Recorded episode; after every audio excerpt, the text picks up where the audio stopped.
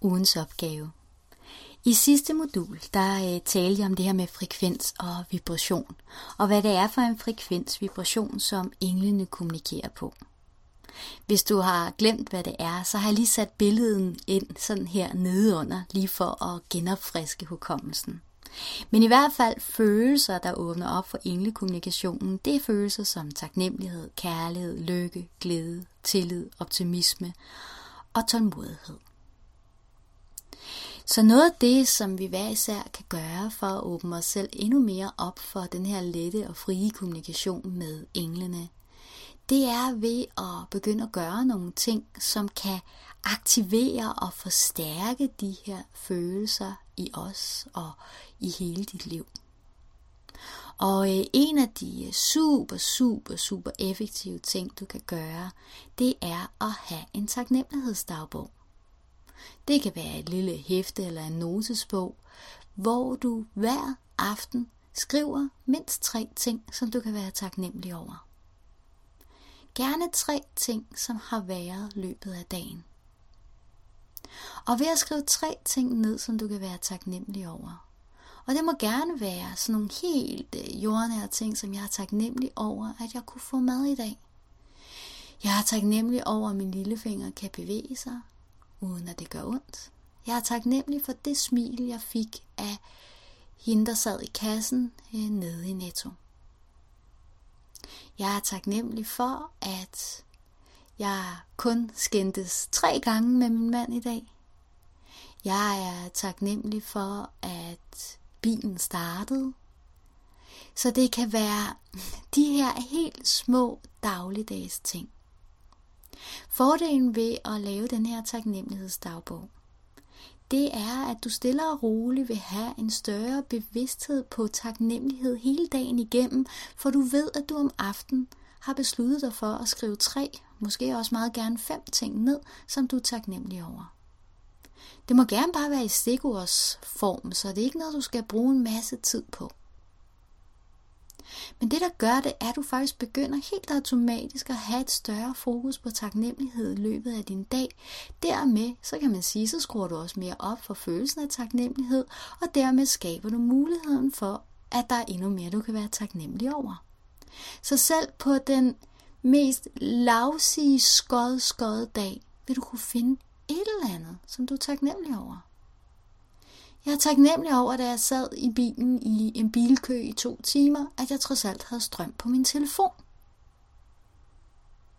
Så selv i en situation, som man synes, ah, oh, den var godt nok tung, at finde et eller andet, som du alligevel kan være taknemmelig over. Ved at afslutte din dag med at skrive 3-5 ting ned, som du er taknemmelig over, så lægger du dig til at sove i den her taknemmelighedsenergi. Og da englene jo i allerhøjeste grad vibrerer på denne her taknemmelighedsfrekvens, så skaber du en lettere adgang for, at de også imens du sover, kan hele dig, kan hjælpe dig, kan løfte dig og kan fjerne, hvad der end kunne forhindre dig i at have den her bevidste kontakt til dem.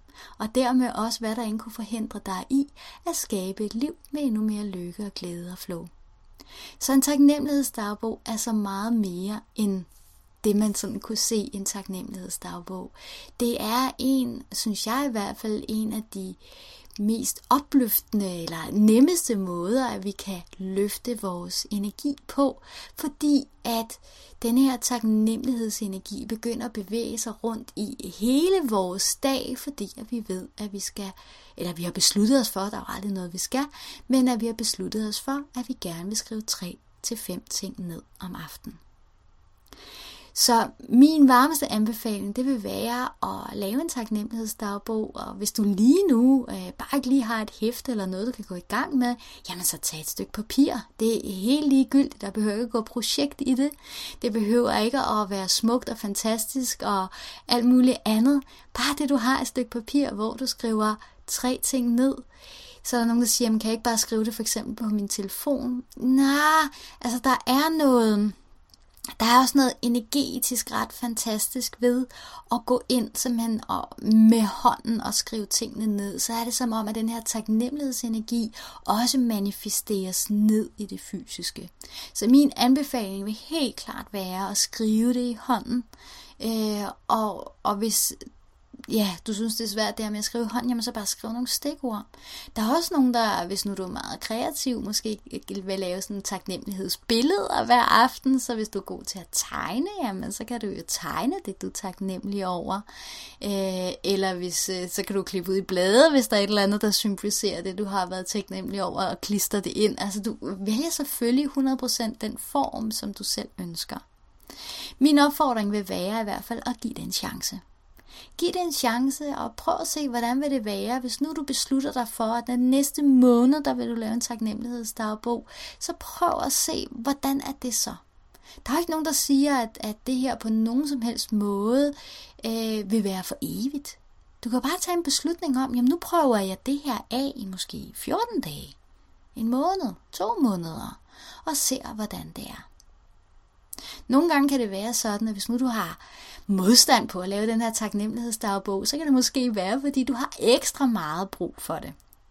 Så det er også en god måde faktisk også at begynde at programmere vores ubevidste sind til at bevæge sig i mere taknemmelige baner hele tiden. Så ligegyldigt nærmest hvad der sker, så vil du mere automatisk også begynde at kunne tænke og løfte dig i det her mere, den her mere taknemmelighedsenergiflow. Det var måske lidt frøvlet sagt, men jeg håber, du forstår, hvad jeg mener. Så den her uge er min opfordring, at øh, du prøver, du gør, kaster dig ud i det, laver en taknemmelighedsdagbog og ser, hvordan det er for dig. Og også meget gerne høre den øh, hilende lydfil et par gange, og også meget gerne dagligt, hvis du har lyst til det. Rigtig god fornøjelse.